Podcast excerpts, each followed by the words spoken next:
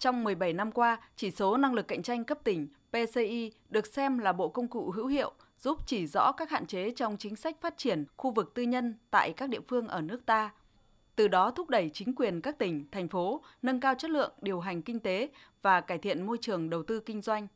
Tuy nhiên, cùng với sự phát triển vượt bậc của kinh tế tư nhân, những năm gần đây, vấn đề ô nhiễm môi trường ngày càng trở nên cấp thiết, đang đòi hỏi có sự chuyển đổi dần sang các mô hình phát triển xanh hơn. Để góp phần hiện thực hóa định hướng cấp thiết này, V C C I đã tìm cách tiếp cận mới. Theo đó, điều tra P C I hai không hai hai sắp tới sẽ tích hợp một bộ câu hỏi mới để đánh giá cảm nhận của doanh nghiệp về những nỗ lực của chính quyền cấp tỉnh trong khuyến khích phát triển hoạt động sản xuất kinh doanh bền vững, thúc đẩy đầu tư xanh và đổi mới nâng cao chất lượng.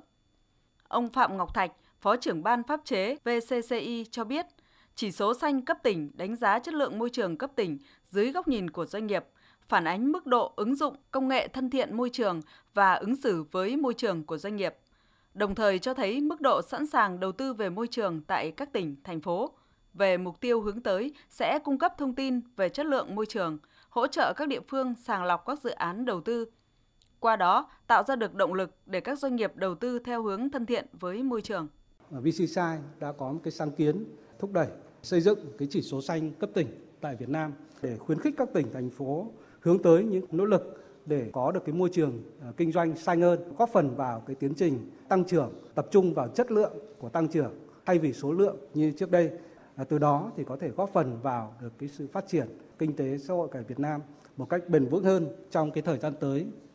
Các nội dung dự kiến của Bộ Chỉ số Xanh cấp tỉnh bao gồm giảm thiểu tác hại của thiên tai và biến đổi khí hậu đối với hoạt động sản xuất kinh doanh, giảm thiểu tác hại môi trường do doanh nghiệp gây ra thông qua việc nâng cao thực thi các tiêu chuẩn môi trường tối thiểu, tối đa hóa lợi ích môi trường từ các hoạt động quan trọng của chính quyền địa phương và tối đa hóa lợi ích môi trường từ các doanh nghiệp thông qua các chính sách ưu đãi và dịch vụ hỗ trợ hiệu quả của chính quyền tỉnh. Góp ý tại hội thảo, các đại biểu cho rằng xây dựng chỉ số xanh cấp tỉnh là rất cần thiết và quan trọng, do đó cần được thực hiện càng sớm càng tốt, nhất là trong bối cảnh hiện nay. Tuy nhiên, cần thống nhất, kiên quyết về mục tiêu đánh giá, cần xác định cụ thể đối tượng đánh giá tập trung sẽ là cơ quan nhà nước về chất lượng thực thi, chất lượng quản trị công văn, văn bản, chính sách.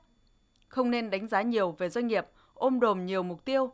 Bên cạnh đó, xác định bộ chỉ số này không chỉ đánh giá về mức độ tuân thủ mà còn phải thúc đẩy các vấn đề về tăng trưởng xanh, thúc đẩy sáng kiến, sáng tạo về phát triển xanh.